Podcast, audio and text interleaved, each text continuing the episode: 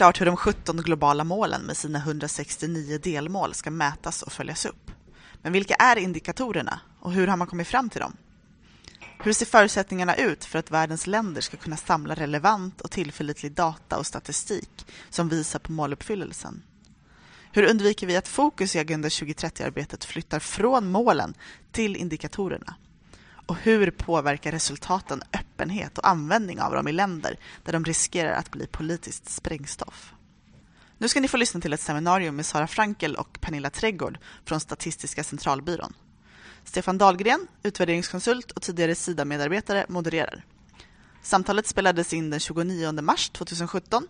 Om ni vill se filmen från seminariet så hittar ni den på vår Youtube-kanal FUF Play. Välkommen allihopa till detta eh, seminarium som är en utav många där vi följer upp hur Agenda 2030 genomförs i praktiken. Och nu kommer vi verkligen till den riktiga praktiken. Och vi kommer alltså ha, vi har gäster från Statistiska centralbyrån som ska under eh, Stefan Dahlgrens ledning eh, presentera för oss hur vi ska mäta genomförandet av de vad är det, 17 mål och 169 submål.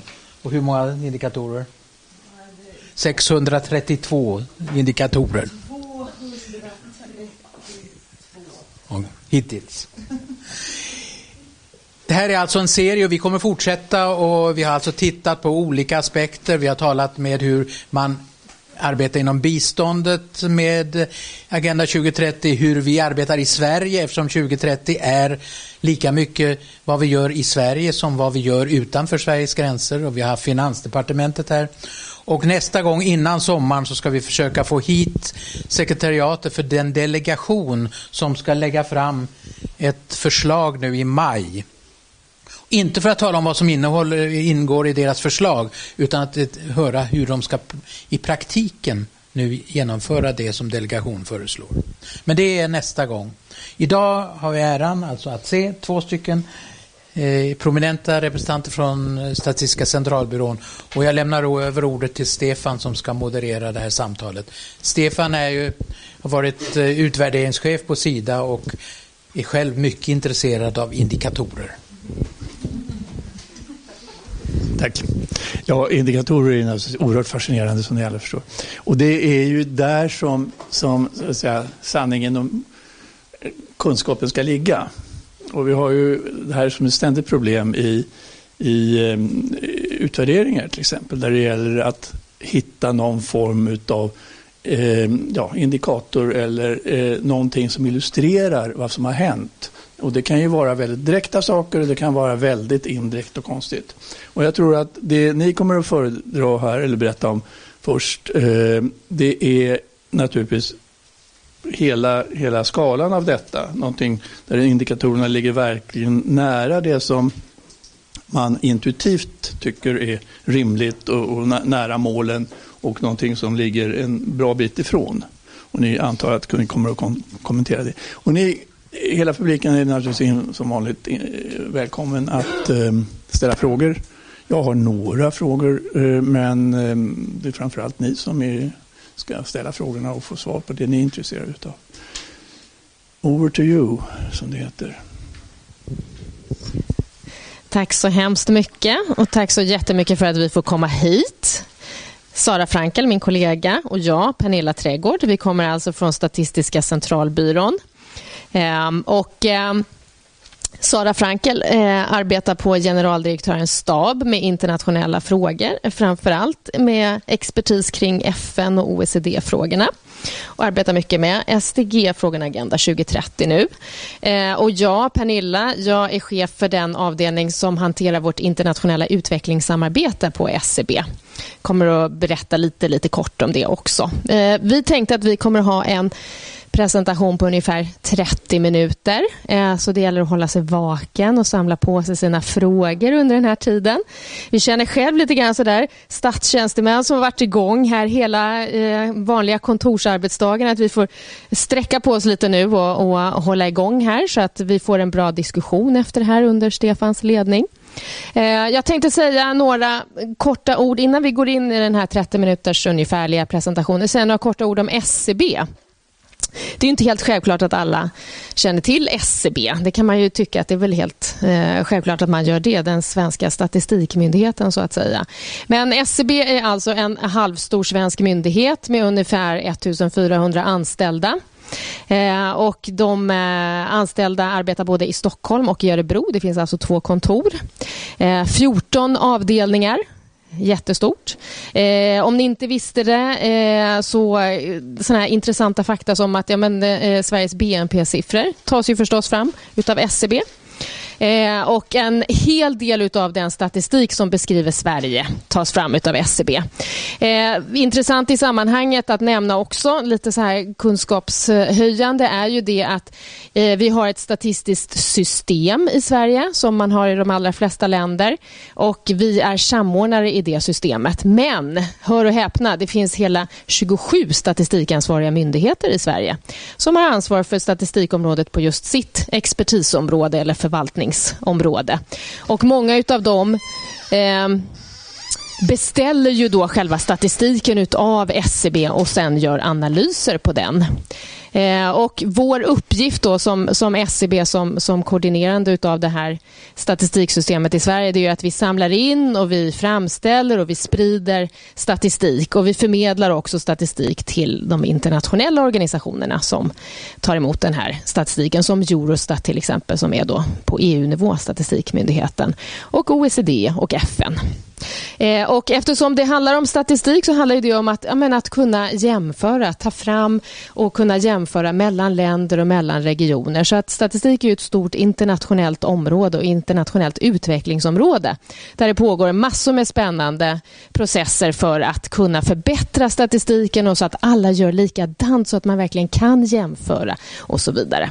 Så det finns massor med spännande saker där. Så ni som är lite intresserade av statistik, börja titta lite grann på SCB och se om ni inte ska ansöka om något spännande jobb där. Vi är jättetacksamma för alla goda, ja, precis, alla goda krafter eh, till den spännande myndighet som vi jobbar på. Skulle du lägga till någonting om att SCB också ingår i det långa förvaltningsbeståndet som, som ja. Ja, det tänkte jag komma till här på slutet också, lite, prata lite kort om det också. För det är ju inte huvudmålet för idag, utan huvudmålet för den här diskussionen som vi ska ha, det är ju just Agenda 2030 och som Stefan var inne på tidigare med indikatorerna och var står vi någonstans och vad är det som händer. Det här tycker vi förstås är jättefint, vi som kommer från statistikvärlden. Det här är FNs principer för officiell statistik. Ehm, och som ni ser så står det ju eh, lite grann att official statistics, ja, men det är liksom en, en otroligt viktig del i, i ett lands och ett samhälles informationssystem förstås. Och eh, det ska ju framställas på opartisk väg genom officiella statistikmyndigheter för att honor citizens entitlement to public information. Så att jag menar i denna tid utav eh, faktaresistens och annat så är det verkligen någonting som vi ska värna och vårda just officiell statistik och länders möjlighet att framställa officiell statistik för publika och för allmännyttiga ändamål helt enkelt. Så jag tänkte det här är alltid bra att börja med att liksom sätta lite tonen för att det här är någonting väldigt viktigt och någonting som vi värnar. Mm. Yes.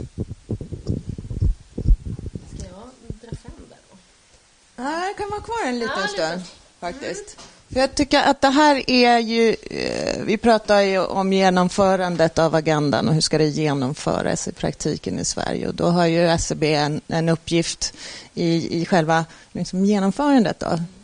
Och det är ju just det här att se till att det finns eh, information till, till alla på ett opartiskt sätt och så där. Sen ser vi väl uppföljningen som vi har en stor roll i som något lite annat. Vi, liksom, vi följer upp eh, genomförandet snarare. Men det här är vår liksom, roll som myndighet i genomförandet. Mm. Okej, okay. här eh, tänkte jag eh, försöka eh, sätta det hela i sitt sammanhang när det handlar om uppföljningen. Vi, eh, eh HLPF är ju alltså den eh, FN... Eh, vad ska man säga?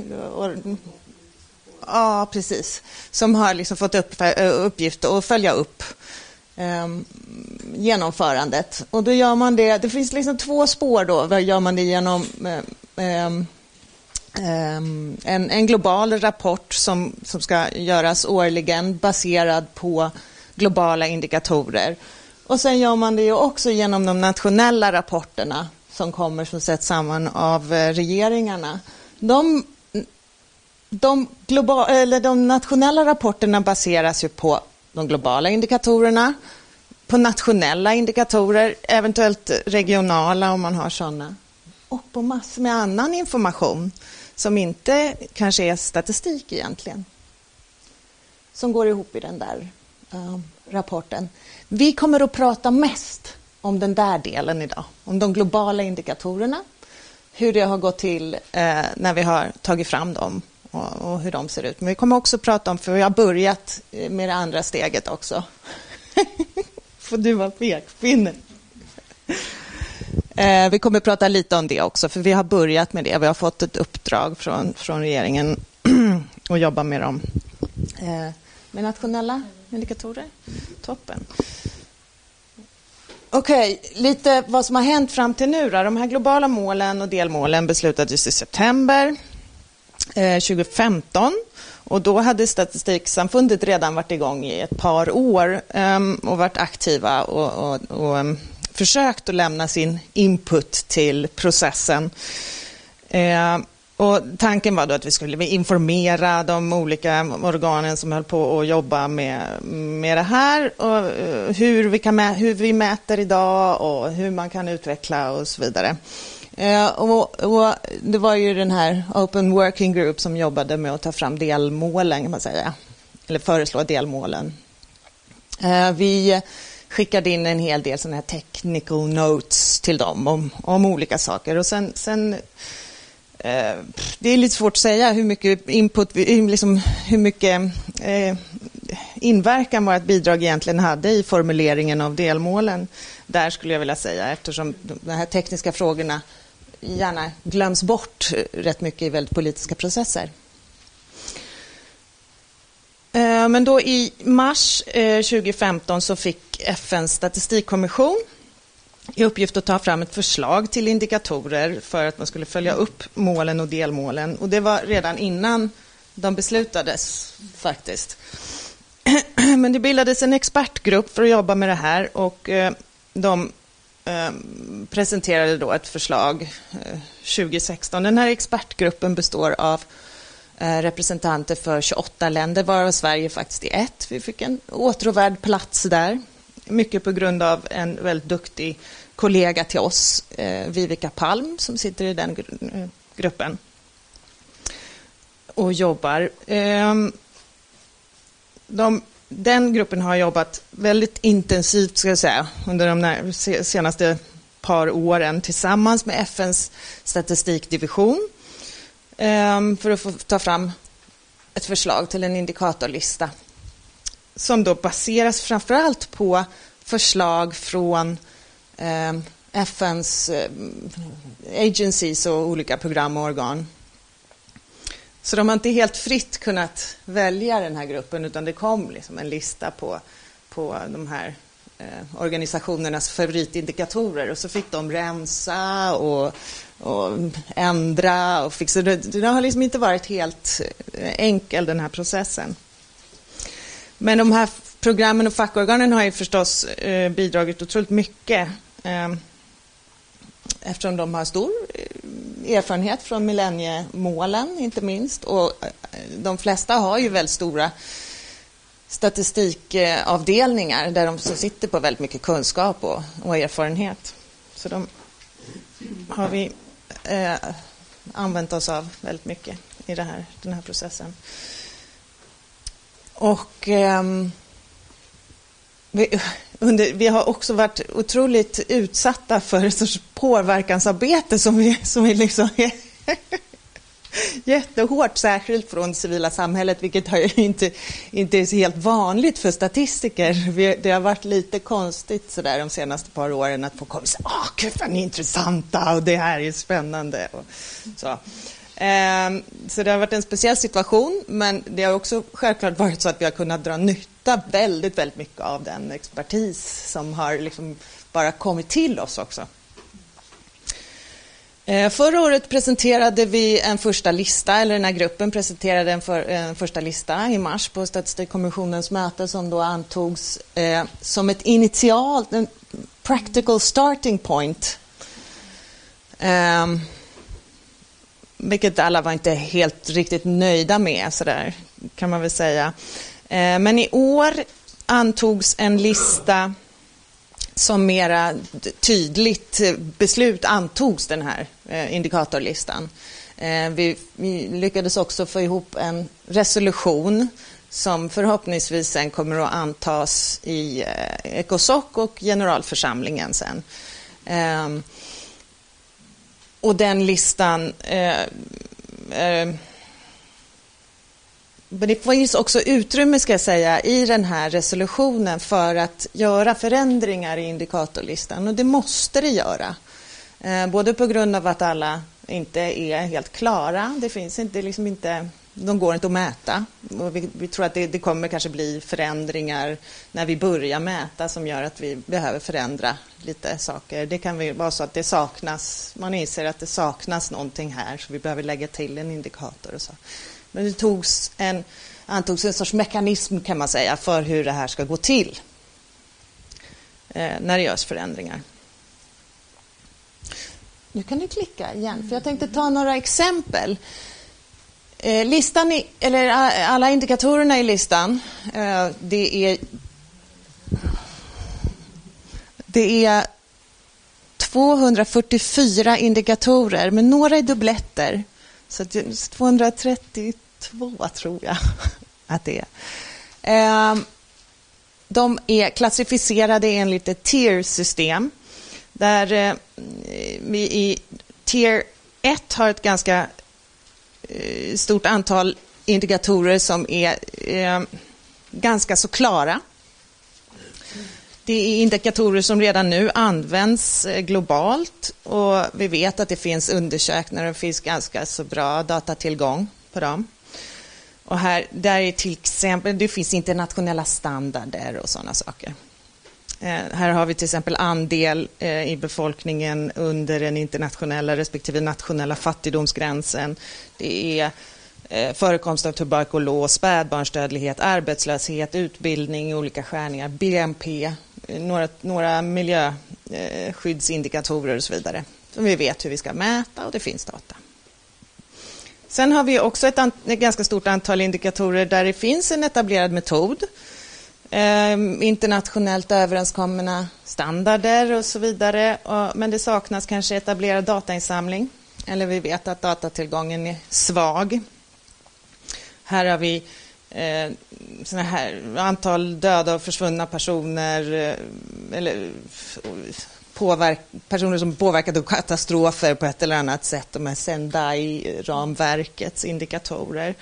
Turismens bidrag till BNP andel som utsatts för sexuellt våld, andel länder som har lagstiftning som garanterar tillgänglighet till information, eh, generering av farligt avfall. Det finns en, en hel del indikatorer där. Och sen har vi då eh, ett fortfarande också rätt så stort antal indikatorer som faller under den här kategorin tier 3 Eh, där det finns ingen etablerad metod, det finns inga standarder och det saknas definitioner.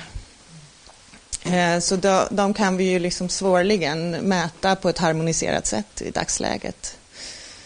Eh, här har vi andel av befolkningen som bor i hushåll med tillgång till grundläggande service, där ingen vet vad grundläggande service är för någonting. Vi har andel av befolkningen som har säker rätt till land, vilket ju är liksom väldigt, det är väldigt olika förutsättningar i olika länder.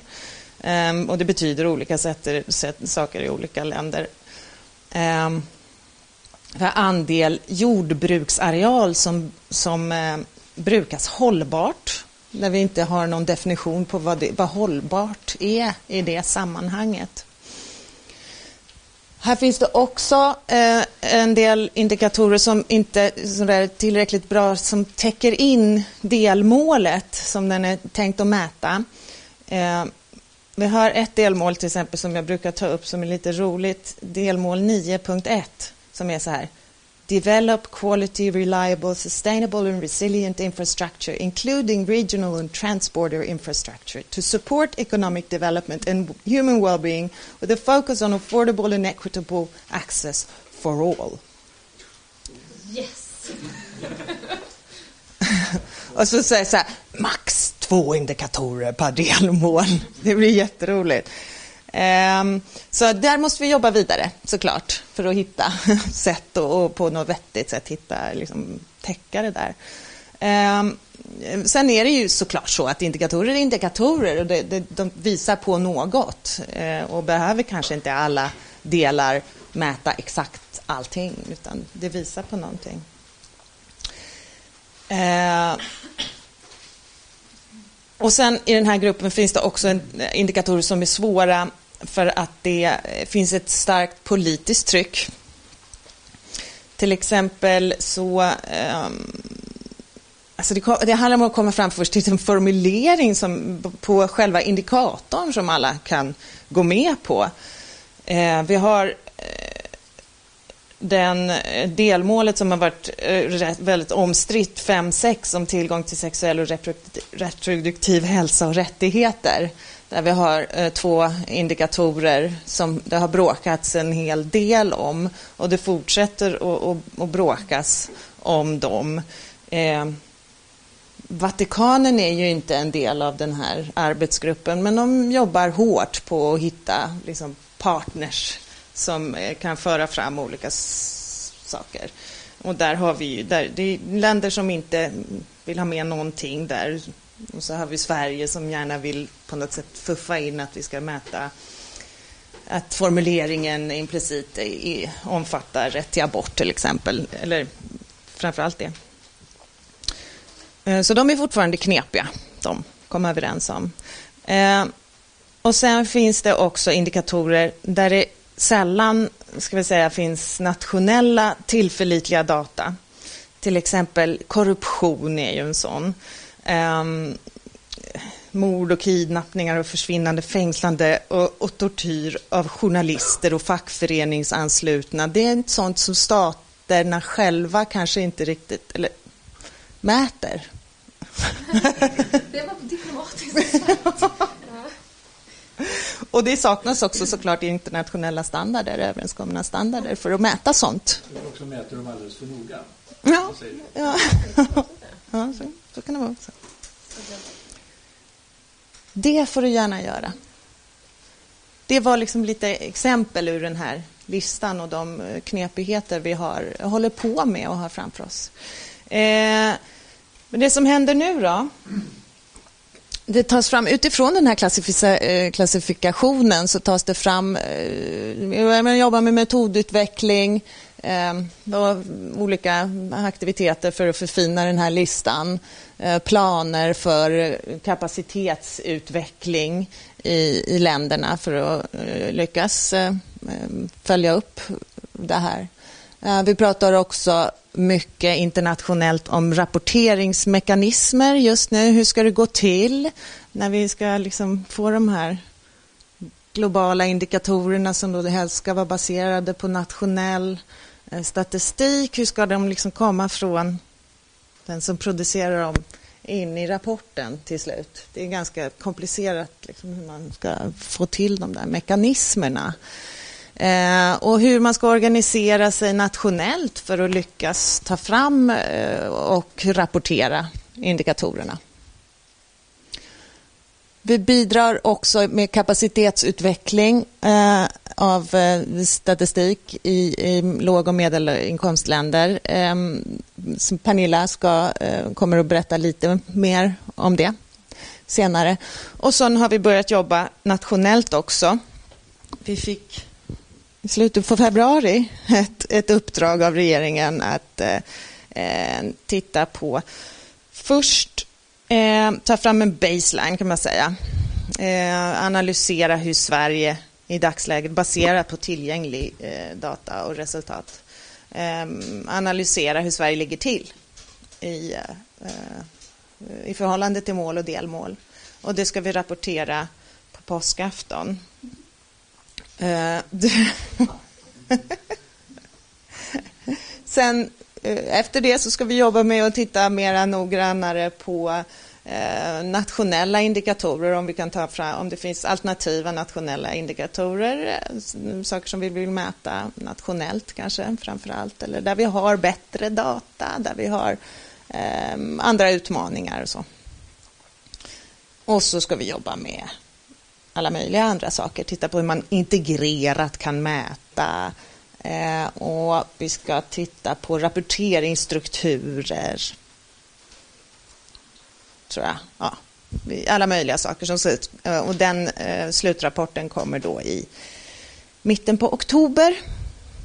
Så det är det vi gör just nu. När vi inte sitter och pratar om dem.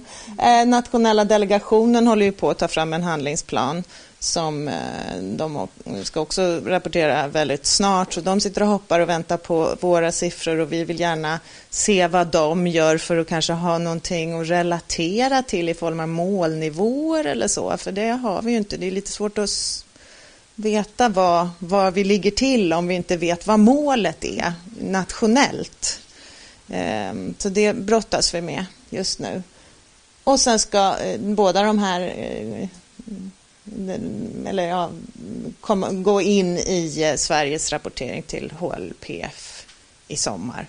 Så, så UD och Finansdepartementet sitter också och hoppar, för de har inte så mycket tid på sig att få, få till sin, sin rapport heller, som ska väl in någon gång i, i maj eller så, mm. tror jag. Mm. Så ser det ut nu. Ja. Ja, jag tänkte bara säga lite kort apropå det här med kapacitetsutveckling eftersom det är en stor biståndsintresserad publik här. Och det är ju förstås viktigt att liksom titta, okej, okay, jaha, nu är det de här eh, SDG-målen och delmålen och det är indikatorer och det ska mätas och det ska kunna rapporteras kring det här och hur sjuttsiken ska det gå till då med tanke på hur läget ser ut i världen, inte minst bland medel och låginkomstländer. Och då kan man konstatera sådär lite liksom en allmän analys av läget är följande och det här är liksom fakta kan jag säga. Det är ingenting som vi hittar på utan det här är sånt som tjatas om vid varje återkommande internationellt möte där man försöker att flytta fram positionerna att få mer givarfinansiering till statistikutveckling. Ja, så här ser det ut. Det är brister i datatillgång förstås och i kvalitet och i metadata. Och metadata är ju liksom ja, data om data, det vill säga var, var kommer den här informationen ifrån? Hur kan vi lita på att det verkligen är rätt information helt enkelt som går in i den här statistikproduktionen? Eh, och då tänker man så här, men herregud, vad då brister i datatillgång? Det finns väl hur mycket så data som helst och andra hur mycket data som helst. Man pratar om data revolution och alla de grejerna som pågår också. Ja, det är klart det finns. Det finns jättemycket grejer i, med mobildata och alla möjliga saker med tanke på att utvecklingen går så snabbt. Men för den skull så behöver inte det betyda att den datan kan användas för statistikutveckling. Det är liksom ett stort gap däremellan. Det behöver liksom göras massor med saker i, det här, liksom, i den processen fram till att det ska kunna faktiskt göras någon statistik på det. Eh, i många länder så är det brister i tillgång till administrativ data. och Det är i form av register och annan administrativ data som finns med framförallt myndigheter på statlig nivå. Eh, det kan ju vara kring eh, eh, utbildning eller det kan vara kring hälsa. Eh, flera av er vet säkert hur det ser ut i hälsosystemen ute i, i många av, av de svenska biståndsländerna. Det är inte alltid liksom att det samkörs och att det liksom blir ett ordentligt register som man kan dra ut liksom fakta och data ifrån utan det är ganska mycket jobb som behöver göras där för att det ska vara tillförlitligt och för att det ska kunna användas för statistikändamål. Eh, folkbokföring är ett sånt där jättestort område. Eh, det görs ju folkräkningar enligt internationella standards var tionde år i världen. Eh, och då pungar givarna in jättemycket resurser i det för att man ska få den där liksom, eh, befolkningsdatan som man ska kunna sen eh, använda för statistikändamål. Eh, men det som är själva folkbokföringen laggar ju. I Sverige är vi någon slags superduper globala experter på det som är folkbokföring och det är man ju inte i så många andra länder. Och det är ju mycket på grund av hur kulturen ser ut i de olika länderna, vad som är okej okay eller inte i form av liksom den personliga integriteten och hur man samlar in information om människor och så vidare. Bristande resurser var jag inne på. Det handlar ju både om det finansiella och personella. Och när det gäller det personella så är det ju så att det är ju jättemånga länder som inte ens har en statistikutbildning på universitetsnivå. Ja, men då är det lite svårt att få fram statistiker som kan arbeta på en statistikbyrå. Så att det, liksom, det, är, det är så mycket grundläggande problem kring det som är att få liksom personal som är kvalificerade och kan arbeta med de här frågorna i många länder. Eh, sen så är det ju så också att eh, det saknas inte bara kunskap och resurser utan också att det är många gånger ett stort frågetecken kring det som är nationellt ägarskap. Eh, och Det har ju att göra med att det är ju ett väldigt tryck från framförallt från FN men även Världsbanken att få data och statistik för det som är den internationella jämförelsen. Och Då är man liksom lite trött på att vänta på att det aldrig händer någonting från de här skruttiga statistikmyndigheterna som sitter med det nationella mandatet att ta fram statistiken. Så då går man in själv med konsulter och så fixar man liksom till datan och så tar man med sig den till Washington och sen får man sin statistik. Men där sitter man på statistikmyndigheten eller på departementen i de här länderna och har ingen möjlighet att kunna göra det här själva. Utan man, varenda gång det ska tas fram någon statistik då måste det komma någon och hjälpa en med det. Eh, och Det här är ju framförallt någonting som vi ser när det gäller hushållsundersökningar som är jätteviktiga för att få fram fattigdomssiffror i alla de här länderna. Och Där har man väldigt litet nationellt ägarskap över de undersökningarna utan det är alla olika FN-agencies som kommer in och ska ha sina delar. Det vill man mäta i form av en hushållsundersökning. Man går ut och frågar folk. Liksom. Man gör ett, ett, ett, ett, ett, ett eh, eh Ja, precis. Ett urval. precis. Och så gör man olika urval och så, så är det liksom en enda stor blandning av det där. Och det saknas ett nationellt ägarskap. Man har inte riktigt förmågan att styra det här på nationell nivå. Eh, och Det hänger ihop med det här också. Att de här nationella statistiksystemen som trots allt finns i vartenda land, kanske med undantag för typ Somalia och Nordkorea, skulle jag tro, i dagsläget. Där kämpar man med att tillfredsställa de här ökande internationella behoven. Och Agenda 2030 är ju ett sånt förstås, som är liksom i första hand ett stort internationellt behov. Och samtidigt som man har nationella behov där regeringen och, och andra myndigheter säger att de här datan måste vi ha, det måste ni hjälpa oss med, det måste ni ta fram. Så det är, det är en väldigt eh, pressad situation och det tycker jag det är viktigt att ta in i, i, i den här diskursen. Därför att Sara nämnde ju lite grann om det här, man diskuterar också inom de här arbetsgrupperna nu. Hur ska den här dataöverföringen ske? Så att man ska få den här globala eh, helheten kring vad de olika länderna rapporterar, ja, då finns det massvis med olika system för hur den här dataöverföringen ska genomföras. Det finns inget enhetligt som de fattiga eller liksom länder som inte har så mycket resurser kan använda sig utav. Så det, liksom, det är massor med sådana här tekniska frågor som, som behöver lösas och de skulle ju behövt lösas liksom igår, kan man säga. På den nivån. Ska vi se. Vad gör då vi? Tänkte jag också bara lite kort. Ja, vi arbetar ju på förfrågan då från statistikmyndigheter i de här länderna och Sida är den största finansiären. Vi har inga egna medel för det här utan allting ska ju ske då som för andra svenska myndigheter som arbetar med biståndsfrågor. Det ska ske till full kostnadstäckning. och eh, Det gör ju då att vi har väldigt mycket eh, relationer till Sida och mycket kring alla de här projekten som, som vi ska leverera på och liksom hur de ska, de ska hanteras helt enkelt. Eh, så det är ett ganska så byråkratiskt och omständigt system. Men eh, vi, gör, vi gör så gott vi kan där. Försöker så mycket som möjligt. Vi får väldigt mycket förfrågningar. Vi kan inte svara upp mot alla dem. Eh, vi får väldigt mycket förfrågningar framför allt från dem länder som är svenska biståndsländer men där kanske inte Sida alltid tycker att det är prioriterat med statistik. Och det, det har vi lite svårt att förstå eftersom vi är så passionerade och menar att det här är liksom en grundläggande del i en demokratiutveckling. Det är liksom statistik, skatt och revision. Det borde ju liksom alla förstå tycker vi, men så är det inte alltid. De samarbeten vi har är långsiktiga, eh, så det rör sig om att det, det är ungefär en i snitt tioåriga samarbeten i olika projektfaser där man arbetar väldigt brett med allt ifrån ledning och styrning av statistikmyndigheten på plats och statistiksystemet som det oftast finns bara ett embryo till eh, till att arbeta med de olika ämnesområdena ekonomisk statistik, social statistik inklusive det som är väldigt i ropet nu, jämställdhetsstatistik förstås. Miljöstatistik som oftast bara är i sin linda. Man har inte mycket miljöstatistik i de här länderna, vilket är ett jätteproblem.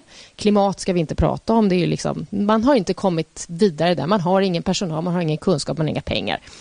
Eh, och även sånt som har att göra med IT-system förstås. Det är ju liksom ett slags skelett för, för statistikframställning, att det fungerar och att anpassas till den miljön som, som är och råder. Eh, I dagsläget har vi 11 pågående långsiktiga projektsamarbeten över hela världen. Alltifrån Guatemala i, borta i Latinamerika till Kambodja i eh, Asien. Och en del i Afrika. Bland annat så har vi ett jättespännande samarbete med Somalia där vi ju inte kan arbeta inne i Somalia, så det har ju sina utmaningar. Men där det går väldigt full fart framåt. Somalierna är otroligt drivna och passionerade och det handlar ju mycket om de som kommer tillbaka från att ha eh, antingen helt vuxit upp i andra länder eh, eller som har eh, varit delar av sitt liv i andra länder och kommer tillbaka för att hjälpa till att bygga upp Somalia. Eh, och eh, vi kan och göra, vi vill, både vill och kan och göra mer, men vi har inte egna resurser utan vi är beroende av Sida-finansiering. Så det är, lite grann, det är inte riktigt vi som styr var de här samarbetena ska vara. Det hade vi gärna velat göra, men det är lite, det är lite, en liten bit kvar att gå där, helt enkelt. Oj, var det sista? Är det säkert det? Oj, men det, vi har säkert pratat vi har säkert pratat över vår tid ändå, skulle jag tro. Så nu eh, gjorde vi det, exakt. Titta. Wow. Det måste vara för att vi kommer från Statistikbyrån. Okej. Okay. Stort tack. Eh, det var en väldigt snabb eh, men innehållsrik eh, sammanfattning ni gjorde man kan fascineras, tycker jag, utav både naturligtvis att världen har kommit fram till de här målen som väl ingen trodde för ett antal år sedan att det skulle vara möjligt, men också det enorma arbete som läggs ner på statistik, alltså att försöka hitta in, instrument för att följa upp det hela. Men det finns, som du nu båda har antytt, ett stort antal frågetecken och det är lätt att kritisera, men jag tycker man också ska liksom konstatera att det har skett enorma framsteg. Dock, Eh, jag har några frågor och ni har säkert en massa frågor också. Men om jag får börja. Så eh, tänkte jag säga, och det är en, kan man säga en gammal utvärderare-synpunkt eh, som ju ofta dyker upp. Nämligen vad händer när man nu har etablerat de här indikatorerna som mer eller mindre tydligt är relaterade till ett antal mål. Vad händer när de här börjar tillämpas? Blir egentligen indikatorerna målen istället för målen. Och då ligger de kanske väldigt ofta vid sidan om. Man kan läsa några av de här exemplen som ni, ni nämnde. Eh, där just den här 9.1 som du använde som exempel. Och den första indikatorn, där läser jag i listan, är hur många personer bor inom två kilometer från en farbar väg.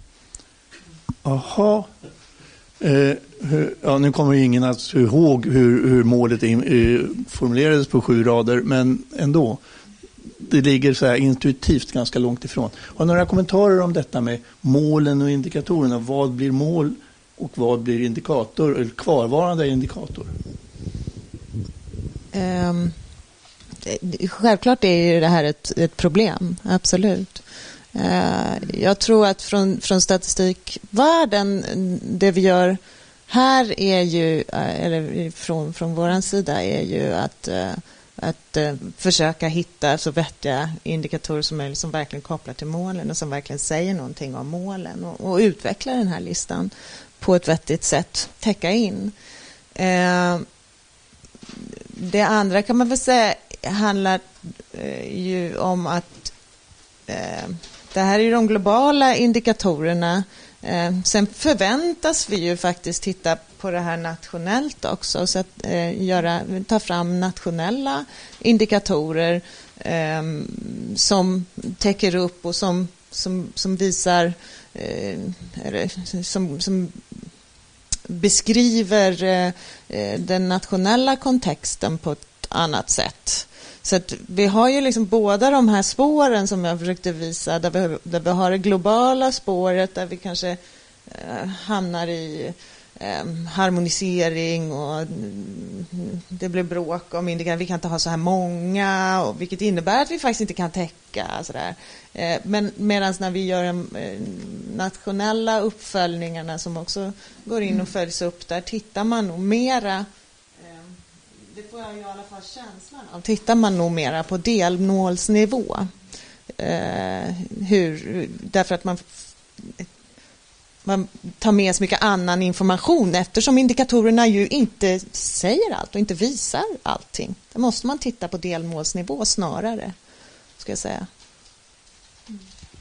Det innebär alltså att det, det måste komma till någon sorts uttolkning av det här där man försöker föra ihop på ett förståndigt sätt indikatorerna, vad statistiken visar och vad, vad det egentligen vad är, vad är konsekvensen av detta? Absolut, absolut.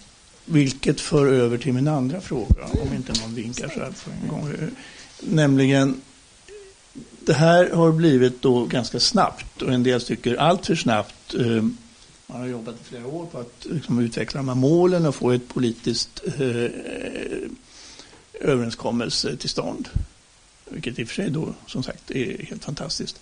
Men så, så har det här dragit igång och, och kanske långsamt i början och sen har det gått väldigt snabbt på slutet. Jag har förstått att det finns personer som menar att det har gått alldeles för snabbt och man har liksom tappat eh, perspektivet i sammanhanget.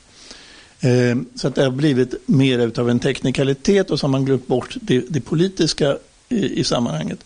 Hur mycket möter ni som ju ändå har jobbat med då statistikproduktionen och förutsättningarna för det. Hur mycket möter ni av tveksamhet Eh, bland de olika ländernas representanter om de politiska konsekvenserna. Vad är möjligt, vad är inte möjligt? Känner ni att man avvisar vissa indikatorer därför att det här är fullständigt omöjligt politiskt att, att redovisa? Ja. Jo, men visst, visst eh, är det så. Och visst är det så att vissa indikatorer har inte fått plats på listan. Alltså vissa delmål har inte fått plats på listan. Eh, och det är ju svårt att hitta på vi möter ju kanske snarare här i Sverige möter väl kanske snarare så här, kan vi inte ha en sån här indikator? Vi har i och för sig inget mål, men det vore väl bra, för det här är ju viktigt. Liksom. Eh, men, men, men självklart så möter vi också eh, att länder vill plocka bort indikatorer. Men det ska också sägas att, att statistik, det globala statistiksamfundet jobbar väldigt, väldigt hårt på att vara just en teknisk process. Att eh, försöka ta bort... Men det är självklart att vi sitter och representerar våra regeringar i alla möten, så det är självklart att det också blir en politisk process. Men vi jobbar hårt på att försöka hålla det till att vara en teknisk process, där vi faktiskt försöker eh, så exakt vi kan komma på sätt att följa upp de delmål och delmål som är politiskt beslut, beslutade. Mm. Vi talade, eller jag påpekade att det här är väldigt mycket på global nivå och den här listan handlar om de sakerna. Samtidigt så finns det naturligtvis ett stort intresse och framförallt också ett krav att ta fram nationell statistik av olika slag. Och om jag har förstått rätt så finns det då jag ska inte säga undervegetation, det finns liksom ett, ett, stort antal frågor som man har lämnat därhän. Som man ska då plocka fram antingen speciell, specifik nationell statistik för just det landet därför att det gäller speciella områden. Men också därför att du måste så att säga föda in vissa kunskaper som sen då syntetiseras till någonting annat. Jag vet inte om det är en rätt beskrivning. Eh, anledningen till att jag frågade var att jag var på en konferens i, i november förra året i, i Hanoi där, eh, som var en nybildning av en ny eh, regional Asia Pacific Evaluation Association. Och det presenterades, alltså, huvudtemat var SDGs och det man framförallt lockade med det var så att det här ger en fantastisk marknad för alla er unga nyetablerade utvärderingskonsulter. För nu kan ni studera precis allting. Ni kommer ha en enorm efterfrågan på era tjänster.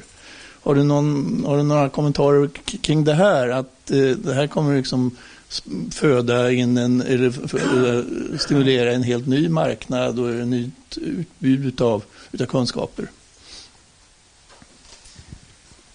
Eh, ja, vi, alltså vi ser ju till exempel att det finns... Eh, jag var på en konferens i januari i, i Kapstaden som skulle vara, liksom, prata om data. Det var, vi skulle samla eh, företag och statistiker och, och, och policymakers och sådär. Men, eh, och, och eh, det var, eh, man fick en känsla av att det var väldigt mycket av företagen som var där. Det var, väldigt, de, det var väldigt mycket för att liksom sälja in sina tjänster.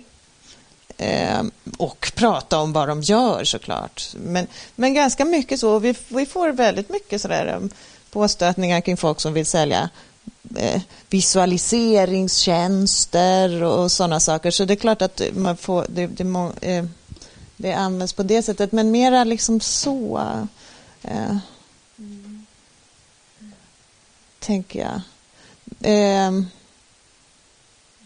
ja, nej, ja, det är en svår fråga att, att, svara på. Ja, jag tycker jag fick inte något omedelbart svar på den här konferensen, nej. men det är klart att många såg ju vädrade morgonluft på, på olika sätt och det finns naturligtvis ett enormt behov. Man kan säga att indirekt det faktum att man gör man gör så här, statistikproduktionen till en väldigt väsentlig sak som ska påverka väldigt mycket av beslutsfattandet nationellt och internationellt gör ju att det naturligtvis finns ett större intresse att producera den typen av kunskaper även om den kanske blir på betydligt snävare områden än vad, vad de här indikatorerna täcker, även om de är 169 stycken. Mm. Jag tänkte ett, ett tillägg där som, som man väl kan möjligtvis se en viss risk med då i och med Agenda 2030 och allt det då liksom mer eller mindre nya beror på hur man definierar, men som ska liksom mätas. Och där man då har ett stort antal eh, statistiksystem i världen som liksom inte är fullt utrusta, utrustade ens för att kunna liksom ta fram basal statistik inom både ekonomi och sociala eh, frågor och även miljöområdet. Eh, det, liksom, det krockar ju lite grann. Att, då, då är det frågan, okej, okay, vad är det som kommer att få mest betydelse här? Är det att det är Agenda 2030 och det är det som ska mätas eller är det de här basala indikatorerna för att faktiskt regeringen i landet X ska kunna fatta någon form av beslut kring den ekonomiska politiken. För att jag menar, det är ju det är ju liksom, någonstans får man inte tappa bort det och det handlar ju om det här ägarskapet också, nationella ägarskapet. Att någonstans så måste det ju finnas en stabil struktur där man vet åtminstone att man kan leverera det mest liksom basala som en, en nation behöver för att kunna fatta välinformerade beslut grundade på liksom fakta. Så det, det, är lite grann den där avvägningen. För jag tror också att det blir säkert jättemånga som kommer att känna att ja, men det här, nu specialiserar jag mig på det här. För här finns ju jättemycket pengar att hämta i form av utvärderingar och policystöd och allt vad det kan vara kring Agenda 2030. För det är så stort. Men då skulle man ju vilja att man inte glömmer bort den här delen kring att ja, men det är ju det här vanliga, basala, liksom lite tråkiga också som, som man inte får glömma bort. Då, då står de ju där lite utarmade sen. Då är det massor med viktig information som man inte kommer att som man fortsatt inte kommer att kunna få, få fram helt enkelt som påverkar landet och utvecklingen. Men innebär det här också att det har blivit ett större intresse för de traditionella givarna att, att gå in och, och stödja statistikproduktion och statistikinstitutioners eh, utveckling i största allmänhet? Nej, vi har inte sett det än. Liksom. Så det är väl, ja, nej, jag menar, nej, jag menar, jag har ju, vi är många internationella Nej, det har vi inte sett än. Men det hoppas vi att det kommer. Att eh, det liksom blir en vurm för det. Att man verkligen också satsar på det som då är grundbulten. Det vill säga att bygga upp de här nationella statistiksystemen så att man kan leverera både på de här nationella behoven och på det som är Agenda 2030. Det som är lite risken tror jag, det och det har jag tagit upp på andra ställen där jag brukar prata, det är det att man tenderar från givarsamfundet att se väldigt mycket i silos. Det som har varit väldigt mycket nu på agendan tycker jag från givarsamfundet med, med konferensen i Addis. När var den nu då? Den är väl nästan två år sedan nu tror jag det har ju varit det här med skattesystem. Helt plötsligt har man förstått att oh, gud, vi måste investera i skattesystemen. Här har vi en enorm leverage. Och då är det så här, ja, men alltså man kan inte investera i skattesystem om man inte investerar i resten. Det kan inte bara gå in och liksom försöka eh, få upp skatteuppbörden utan man måste ju titta på hur det hänger ihop med systemet som sådant, det vill säga förvaltningsstrukturen i det landet. För att om du börjar att bara koncentrera dig på en bit och inte tänker in de andra, då, då faller det ju. Det blir inte långsiktigt, det blir inte hållbart. Jag eh, kan tycka att jag håller med Pernilla om att vi inte direkt ser att, att, att givarsamfundet liksom börjar intressera sig supermycket för officiell statistik. Däremot är det, finns, ser man ju massor med initiativ på så här moderna och flashiga saker och data revolution och sånt där. Som, där ser vi att det verkar finnas väldigt mycket pengar att ta. Vad man skulle önska är ju att man kan liksom samarbeta på ett mycket bättre sätt och där behövs det ju eh, pengar för det här grundläggande som, som Pernilla pratar om för att man ska kunna ta till sig eh, det, här, det nya på ett bättre sätt. Okay, jag tror kan släppa in några frågor. Eh, Thomas Rossvall, jag är ordförande i Sidas eh, forskningsråd. Och jag ser ju naturligtvis på det här från forskningssidan. Eh, det är helt klart att hållbarhetsmålen är fantastiska och genomslaget de har fått, i alla fall i retoriken, är, ju väldigt bra. Delmålen är väl okej okay, och indikatorerna i många fall, och det har ni ju redan sagt, knack. Eh, I många fall så är det tveksamt hur man mäter. Ni nämnde själva till exempel hållbart jordbruk. Ja, lycka till. Ehm, och, och, där är det ju så att och jag, jag, lyssnade på er generaldirektör för ett tag sedan med en lansering av Sustainable Development Solutions Network för norra Europa i Göteborg. Eh, där statsministern och biståndsministern och han var. Och han sa ju det, ja men detta är ju fullkomligt omöjligt. Sverige kommer att få problem som ni också har sagt. Hur ska då, man behöver ju inte ta Nordkorea och Somalia, men ta Bhutan och Gabon, hur ska de klara detta? Och då har ni ju sagt väldigt tydligt att det finns knackig bas och ens hålla reda på skattebas och befolkningsutveckling etc. Och så lägger man på, om det nu är 232 eller vad vi kommer överens om, indikatorer. Inte undra på att de går på knäna, men det är ju samtidigt väldigt viktigt. Men då börjar jag fundera på, det kommer en fråga så småningom, men eh, om man ser på all inrapportering och någonting som jag vet någonting om i FAOs rapportering till exempel av avskogning.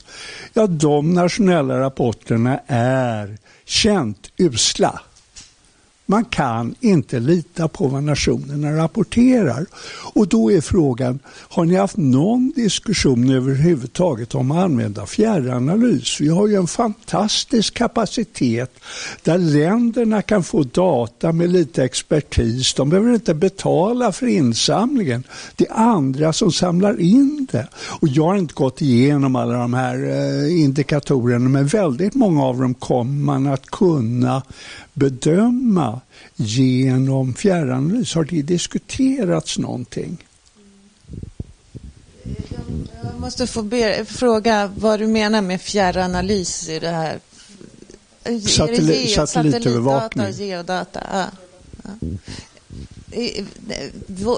Vi har en annan väldigt duktig expert på SCB som, som faktiskt leder en arbetsgrupp under den här eh, arbetsgruppen som jobbar med indikatorerna som pratar om just geodata. Mm. Eh, och eh, hon, hon, eh, är ordförande ihop med eh, en kille från Mexiko i den här gruppen där de diskuterar det. De har liksom börjat beta av alla delmål och indikatorer för att titta på var kan man använda den här typen av data. Ja. Det finns väldigt många, det finns otroligt många sådana här som håller på med det här. Och vi håller nu, Statistiksamfundet och, och Geodatasamfundet håller på att försöka liksom komma ihop sig och, och, och, komma överens om eh, standarder till exempel, vilket är otroligt eh, svårt. Och, och, eh, vi har olika standarder. Och ska vi kunna liksom sammanföra det här så behöver vi ha eh, någon sorts samsyn kring standarder. Så det, det där jobbas det med och, och Sverige är framstående på området och, vi, och, och väldigt duktiga, erkänt duktiga på det här, eh, på att använda sig av geodata i statistiken. Så det, det jobbar vi hårt med. En, en liten parentes kring det här med FAO. Ja, vi hör också att de är väldigt kritiserade i FN-sammanhang. Det var faktiskt en, en rejäl utskällning som FAOs statistikchef fick på den här den senaste statistikkommissionen i New York. Det var väldigt så här bara, mm, det här hör vi också när vi är ute och pratar liksom, och hör från våra kollegor i andra länder. Men det var verkligen så här, det var ord och inga visor. Det var inte roligt för honom att vara där. För det är ju precis som du säger, alltså det är dåligt, det är dåliga, dåliga grejer de har. Faktiskt. Ursäkta mig FAO får jag säga då, eftersom det spelas in.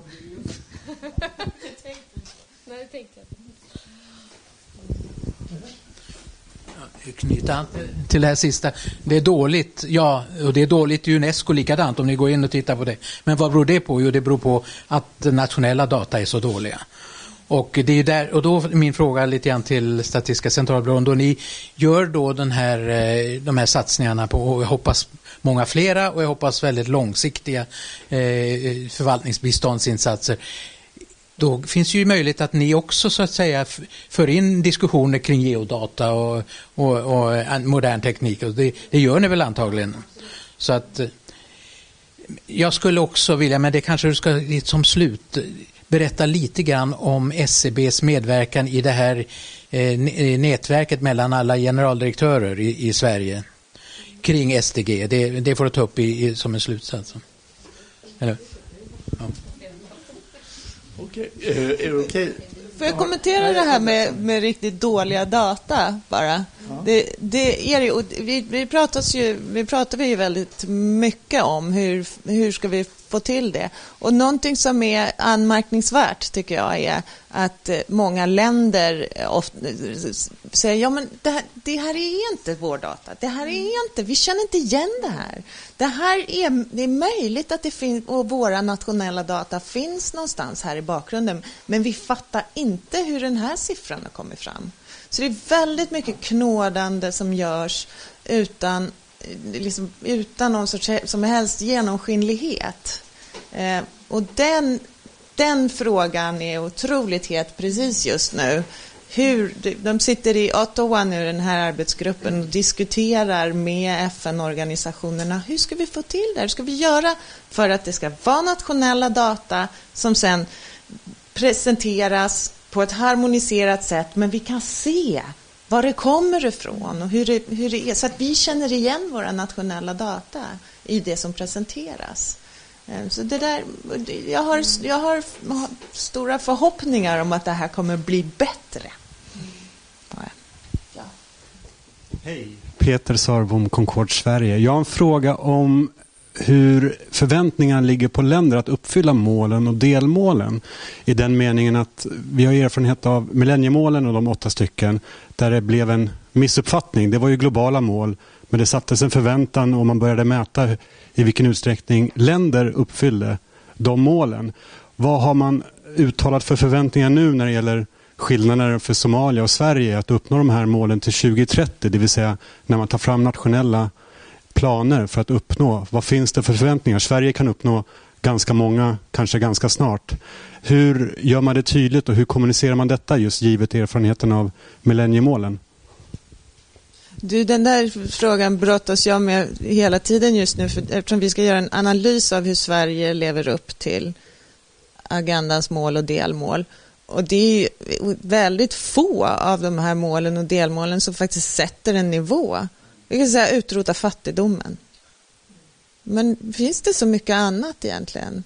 Så det, det, det, och de, den här, de här nivåerna är väl tänkta att man ska sätta nationellt, eh, tänker jag. Man behöver översätta agendan in, i en nationell kontext. Mm.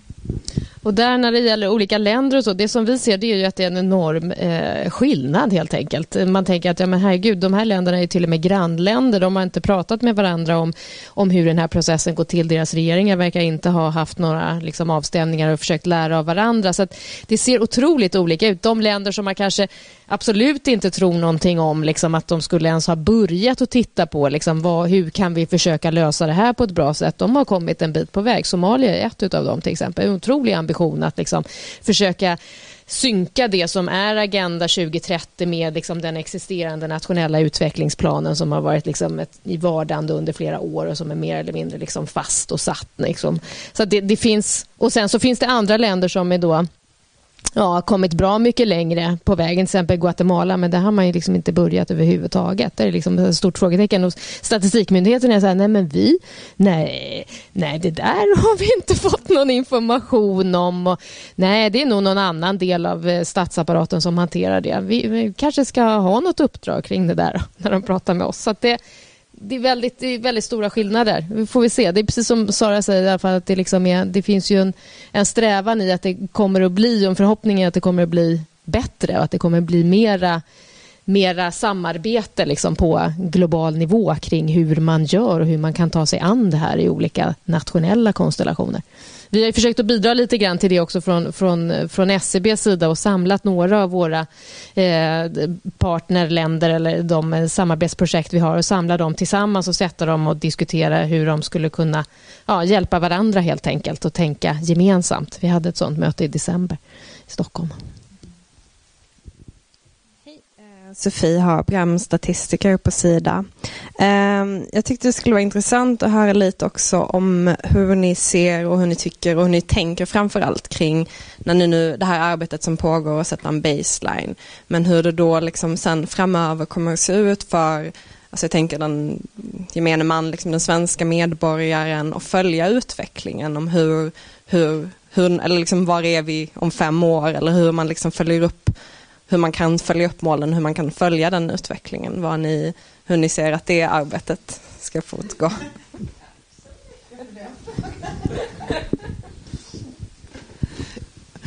Jag, jag, jag, skulle vilja ducka lite faktiskt och säga att det där, den, där, den där frågan tänkte vi ta tur med när vi väl har tagit fram baselinen.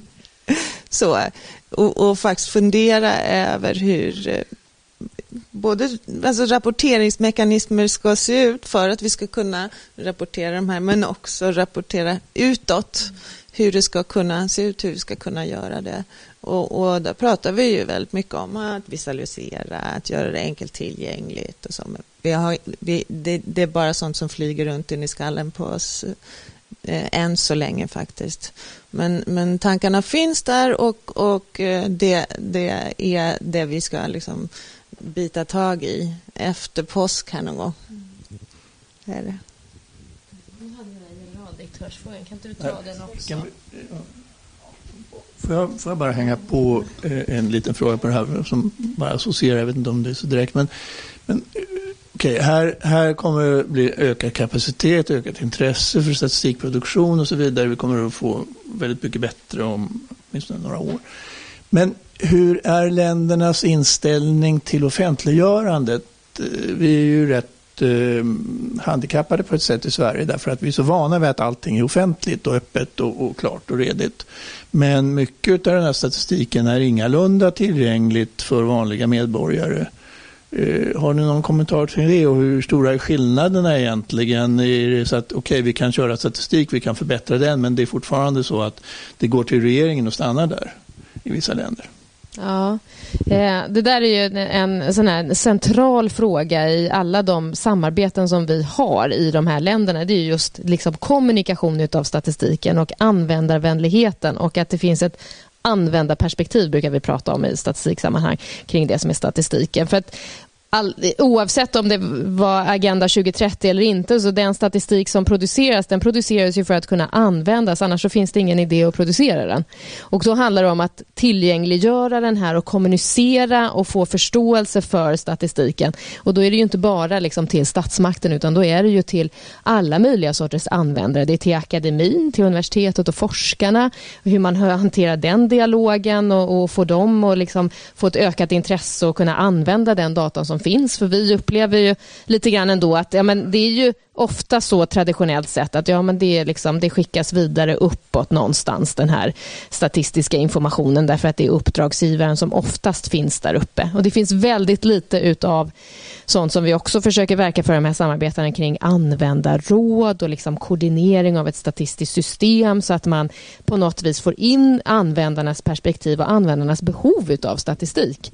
Ett sånt där tydligt område som där vi arbetar väldigt mycket med användargrupper och försöker att få igång liksom ett tänk och rutiner kring det, det är ju jämställdhetsstatistiken.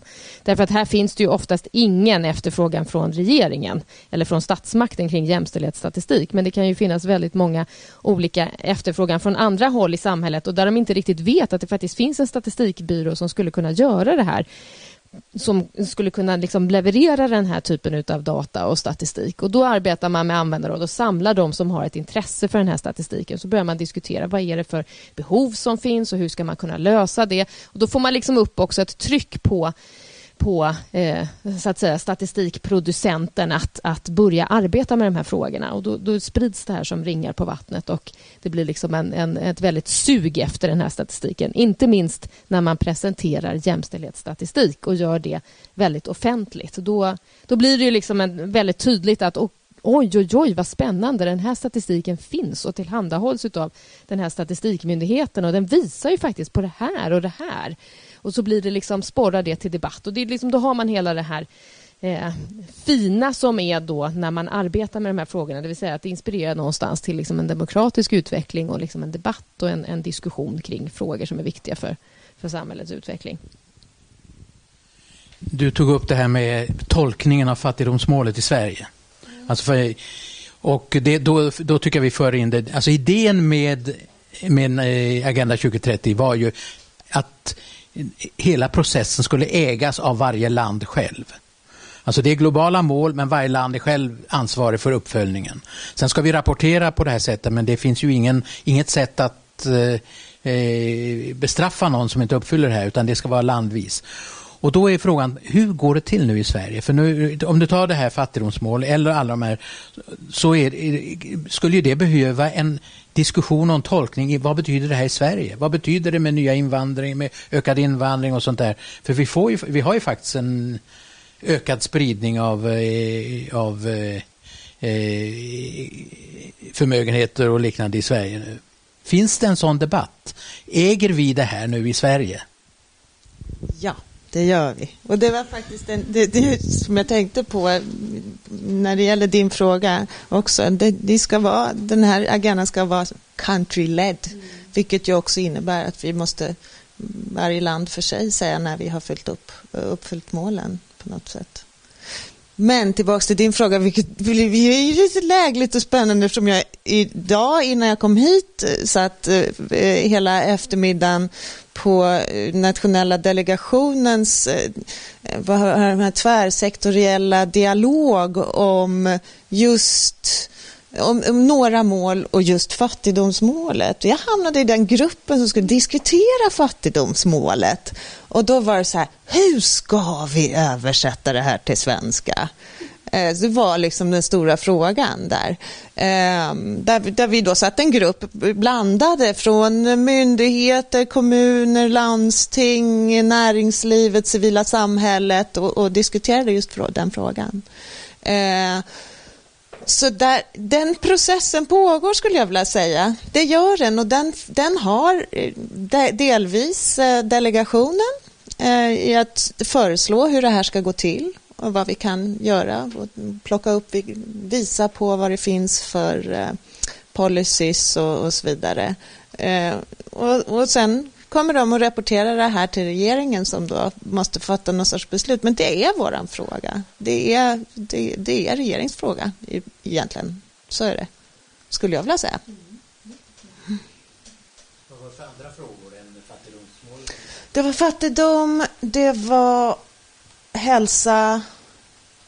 Um, alltså, vilka var det mer? Ja, det var mål 17, det var mål 17 och så var det mål 5 eh, och kanske 10. Mm. Jag har inte läst Det låter ju rimligt att det skulle ha varit 10. Det låter ju som ett trevligt kluster där med dem. Eh, jag tror det. Mm. Det var de. Och de har haft, jag, jag, det, jag tror att det här eventuellt var det sista Eh, de hade. De har haft eh, med, i, i sådana här kluster och de har också haft dialoger kring de enskilda målen eller med olika typer av intressentgrupper och sådär. Så de, de håller på med, med det jobbet väldigt tydligt och väldigt intensivt just nu.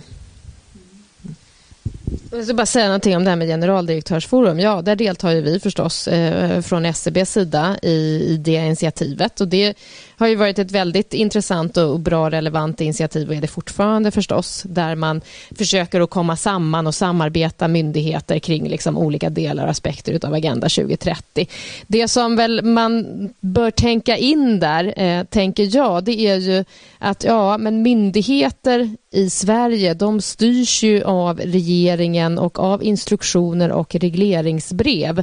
Så att om vi inte får en tydlig styrning kring vad vi ska syssla med så spelar det nog inte så där jättestor roll i förlängningen att vi har det här i generaldirektörsforum och den här samordningen där vi försöker liksom att komma framåt. För att jag tror att det behövs den här tydliga styrningen i våra instruktioner och regleringsbrev och den måste komma. Den har liksom inte riktigt kommit än utan vi sitter ju och gör de här små duttarna. Liksom, som alla tror jag hoppas lite grann på delegationen och rapporten och liksom lite handfasta råd så regeringen kan fatta lite beslut skulle jag säga. Vill du lägga till där?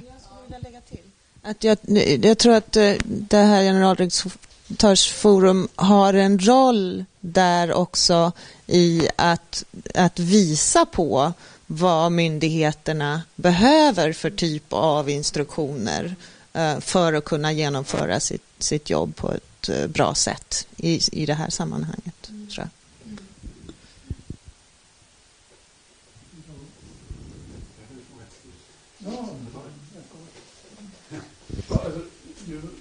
Eh, ja, jag kan ta, okay. Eh, eh, ja, nej, jag tänkte bara fråga om ni ser ehm, en stor risk för att olika delmål och indikatorer kan stå i konflikt med varandra. Till exempel kanske BNP-tillväxt åtminstone på kort sikt kan stå i konflikt med olika miljöindikatorer.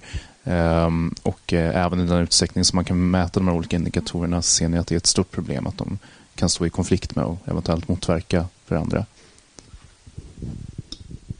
Absolut, det är ju en, en, en, stor grej. Målkonflikterna i agendan är ju eh, eh, en av de allra största grejerna som vi eh, liksom funderar på, som alla funderar på, skulle jag säga, eh, hur, hur, man ska hantera. Från vårt håll kan jag säga att vi jobbar eh, en hel del med att för, med integrerad mätning på olika sätt. Att försöka mäta saker ihop. Eh, vi har ett ganska väl utvecklat system för att mäta ekonomi och miljö tillsammans där man kan alltså se vad olika ehm, ekonomiska styrmedel gör på olika sätt och vad som händer med miljön om man gör si och så. Ehm, eh, den, den, den, sociala eh, delen har liksom inte... Ja, idag hävdade jag bestämt på den här på den här dialogen att jag tror att det, eh, det handlar inte så himla mycket om mätproblem utan det är snarare något, liksom något kulturellt i att man gärna vill mäta de här sociala delarna själv av någon underlig anledning. Jag tror inte att det är metodologiska problem egentligen. Men det är också en sån här fråga som hur ska man kunna mäta och se saker tillsammans? Därför att det är det man behöver göra tror jag för att för att eh, förstå hur de här målkonflikterna liksom spelar mot varandra.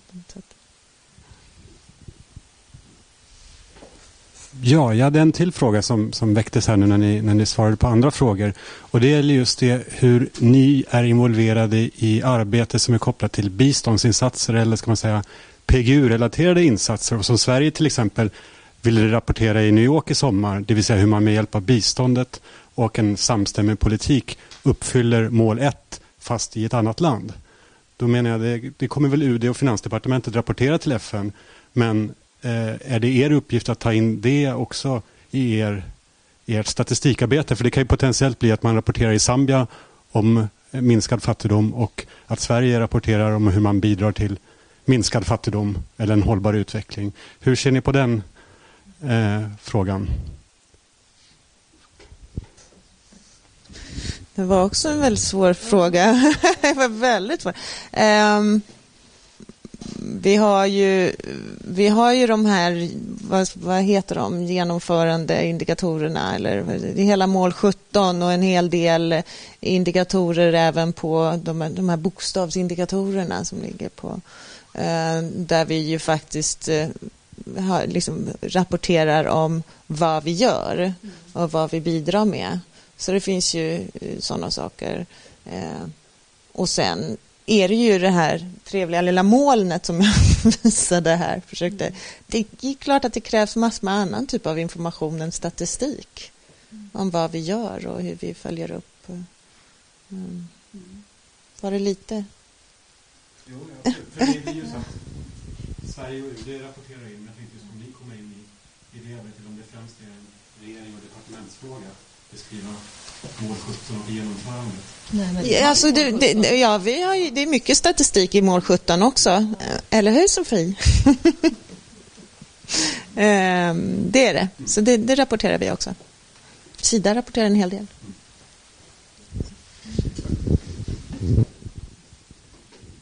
Den här frågan berör ju inte egentligen Agenda 2030 men jag blev tagen lite grann av vad Pernilla sa att, eh, att ni hade väldigt lite resurser för att göra det här arbetet och att det berodde på att ni inte fick tillräckligt med pengar. Men jag jobbade ju på Sida på den gången, den tiden när PGU kom till och där var ju liksom idén att alla myndigheter skulle hjälpa till och använda sina egna resurser för att eh, faktiskt eh, se till att Sverige kunde genomföra alla de olika åtaganden som man hade gjort. Och det vore intressant att höra om, om liksom det har sprungit med huvudet in i väggen bara. Och det andra är när jag lyssnar till er väldigt intressanta presentation så kommer jag ju tänka på den här gamla folkskolläraren som sa att, till sina elever att ni tror att det här är enkelt men vänta bara till jag har förklarat det för er. Och det, ja, tycker jag känns så. Det är ett fascinerande arbetsområde ni har och det är oerhört viktigt. Ja, det där är ju en intressant eh, eh, aspekt av allting kring resurser och det är ju så att Alltså det vet vi ju alla att liksom staten har ju sina olika utgiftsområden och utgiftsområde 7 det är ju internationellt bistånd. Och det som har att göra med utvecklingen i andra länder och vad vi hjälper till med där från statligt håll med skattepengar ska ju tas från den potten. Eh, om inte regeringen har sagt något annat. Men det har den ju inte gjort till någon myndighet som inte är en biståndsmyndighet att ni får använda svenska skattemedel också för att hjälpa människor i andra länder. Jag menar, det, det, tror jag aldrig kommer att hända och det är därför jag tror att det är lite låst med det där med även från, från PGU, liksom att det aldrig riktigt tog sig att, att, eh, liksom, att på något vis så skulle man använda de nationella resurserna också för internationella liksom, hjälpändamål eller biståndsändamål. Och jag tror att det är lite samma sits vi kommer att hamna i när det gäller Agenda 2030. Jag tror att man måste anslå medel i sådana fall. Liksom, det måste vara väldigt tydligt. Jag tror inte att vårt finansdepartement skulle gå med på någonting annat. Det vore jättemärkligt. jag ser ju det när jag pratar med mina kollegor i de andra nordiska länderna till exempel som, som också behöver liksom mer finansiering för att kunna göra bra saker på förfrågan som de får från, från andra länder. Det är, det är liksom samma diskussion där också. Att ja, men Det är biståndsmedel som ska gå till det som är bistånd. Det som är de andra medlen är för det nationella uppdraget och det är det främsta uppdraget som vi har liksom, som de flesta förvaltnings och expertmyndigheter. Nej, inte. Ja, därför att eh, EU-pengar för statistikändamål är ju främst för det som är eh, ansöknings eller kandidatländerna till EU, det som är liksom i öst och även en del i, i norra Afrika också. Och där är det så att där lägger man ut det på upphandling. Så där finns det ett antal starka konsultfirmer som då drar på personer från liksom olika statistikmyndigheter i Europa främst då. Och liksom, ja, slåss om de uppdragen. Man lägger ut dem på upphandling. Och då har vi sagt att vi som svensk myndighet, vi går inte ut och konkurrerar på den internationella marknaden. Det ligger inte i vårt mandat att göra det, utan att vi vi agerar på den liksom efterfrågan och den liksom nationella finansiering som, som ja, så att säga, biståndsmyndighet eller statsmakt tycker, tycker att vi ska göra. Men vi går inte ut och konkurrerar. Liksom. Det gör vi inte.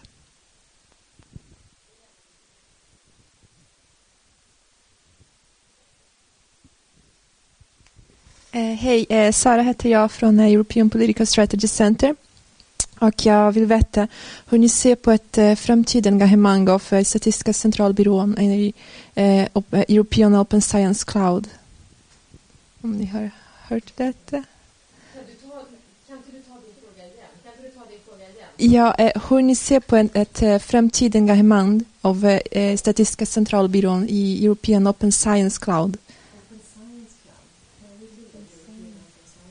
Jag känner inte till det. Nej. Det... Säkert någonting vi borde känna till, men som kanske någon av våra andra 1358 kollegor känner till. Men känner faktiskt inte till det tyvärr. En projekt av Kommissionen för att skapa en gemensam plattform där man kan dela olika data. Eh, forskare kan eh, dela sina forskningar med några andra. Okay. Ja. Ja, eh, det själva begreppet, nej, det, det, känner jag inte till. Men däremot så, så, så, diskuteras det också på europeisk nivå väldigt mycket kring att dela mikrodata mellan varandra. Eh, och där är det klart att det ingår också lite eh, att eh, dela till forskare. Eh, men, men och, det är, det är de här frågorna om integritet och hur mycket vi litar på varandra mellan länderna. Vad händer med, med våra mikrodata om, om, om företag? Vad, vad händer med uppgiftslämnar viljan? Vad vill företag och individer lämna till oss om de vet att vi lämnar de här uppgifterna vidare någonstans eh, till ett annat land? Kan de lita på den statistikmyndigheten? Så, så det där är en otroligt känslig fråga hur, hur vi kan lösa det på, på bästa sätt för, um, för att få en effektiv statistikproduktion eh, i frågor som är globala och gränsöverskridande och även hur man får till bra ehm, underlag för forskare. Mm. Mm. Eh, den här indikatorlistan, ni sa det men det var lite vagt det här dokumentet, hur låst är det bedömer ni? Jag menar, det är ju inte så långt till 2030 så vi kan ju inte hålla på att ändra indikatorer hela tiden. Men man kommer väl att kunna eh, komma fram till att det är några som inte går att mäta. Då måste man ju kunna sortera bort dem annars är ju risk att det fäller hela processen. Och om man nu kommer på en genial indikator som inte finns där, tror ni att det går att lägga till? Det här är ju en väldigt farlig väg att gå för som sagt var, vi har inte så många många år på oss. Och blir det här eh, en mål som bara flyttar sig hela tiden, då kommer ju hela att kapsejsa. Målen ska väl inte flytta på sig, får vi hoppas. Men, ja, eh, ja, men och indikatorerna, visst, nej. Och, och, och det, det, ingick i det här beslutet som, som Statistikkommissionen fattade nu i mars. Eh, som, som kom in i en, en, en, utkast till en resolution som förhoppningsvis... Det, alltså det, det är en, en mekanism som innebär eh, små årliga eh, uppdateringar som, kan ha, som är sådana som inte ska påverka liksom, rapporteringen utan det kan handla om att vi fixar till någonting. Det kan vara en stavningsgrej. Det kan vara sådär, eller det, det här ska ju finnas könsuppdelning, det ska anges i. Någonting som egentligen inte påverkar eh, rapporteringen. Och sen eh, 2020 och 2025 så har vi större revideringar av listan där vi kan lägga till, ta bort eh, eller göra större förändringar i indikatorer. Det här låter för mig som icke-statistiker som rent kätteri. För är det någonting som statistiker vill ha så är det långa tidsserier. Och bryt dem inte. Det är bättre att köra på en halvt meningslös statistik än att, att bryta serien. Det är det ena. Det andra är ju just... ja, just det. Men det andra är ju startpunkten här på det här, det är inte så långt till 2030. Om det är nu ett stort antal länder, vad är det, 209 stycken i FN, ehm, eh, som knappt har kommit igång. Och som man kanske möjligen halvdant just nu täcker hälften av indikatorerna. Hur, hur klarar vi det? För att där kommer man att sitta 2030 med Ja, dels kanske en del serier som är lite fixade hit och dit. Eller några som inte har kommit igång förrän ganska sent i, i processen.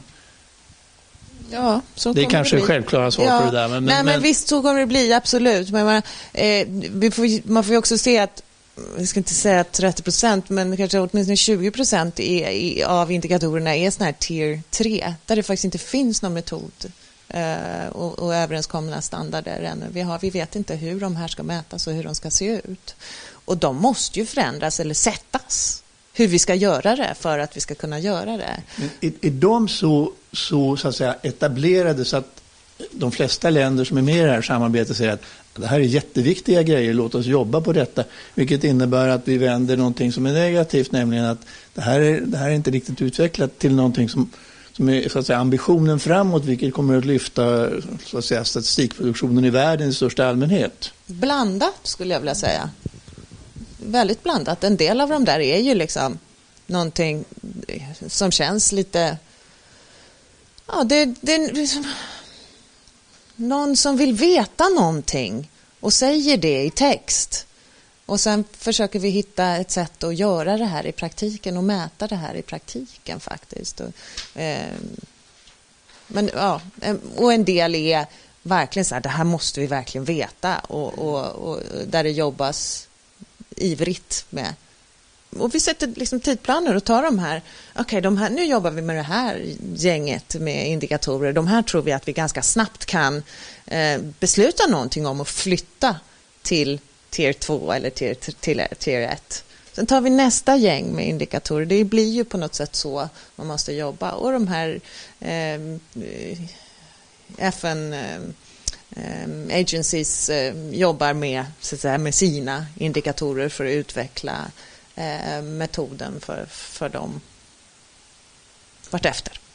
För att gå tillbaka och försöka sluta också med något ytterligare positivt. För, att det här stimulerar statistikproduktion. Vi hade mm, diskuterat lite grann tidigare mm, med offentliggörandet av statistik. Men jag kan ju också föreställa mig, väldigt naivt kanske förhoppningsfullt, att det faktum att statistik produceras att det ligger där så att säga, och ropar på, på något sorts intresse. För att en del av den debatt som har varit kring de här sakerna handlar om att okej, okay, vi kan producera massor av information, men, men hur är det med vad som då eh, i så här, utvärderings och biståndstermer talas om accountability.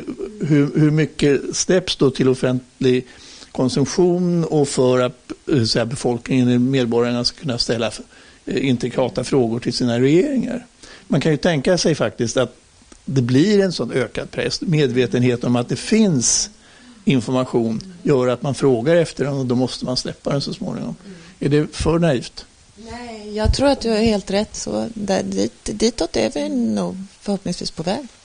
Nu? En minut och 30 sekunder kvar. Fler frågor? Ja, ni kanske har någonting att säga så här på slutet eh, som är tjusigare än det jag försökte till. Nej, men det var ju snyggt. ja, tack så hemskt mycket. Det var oerhört intressant.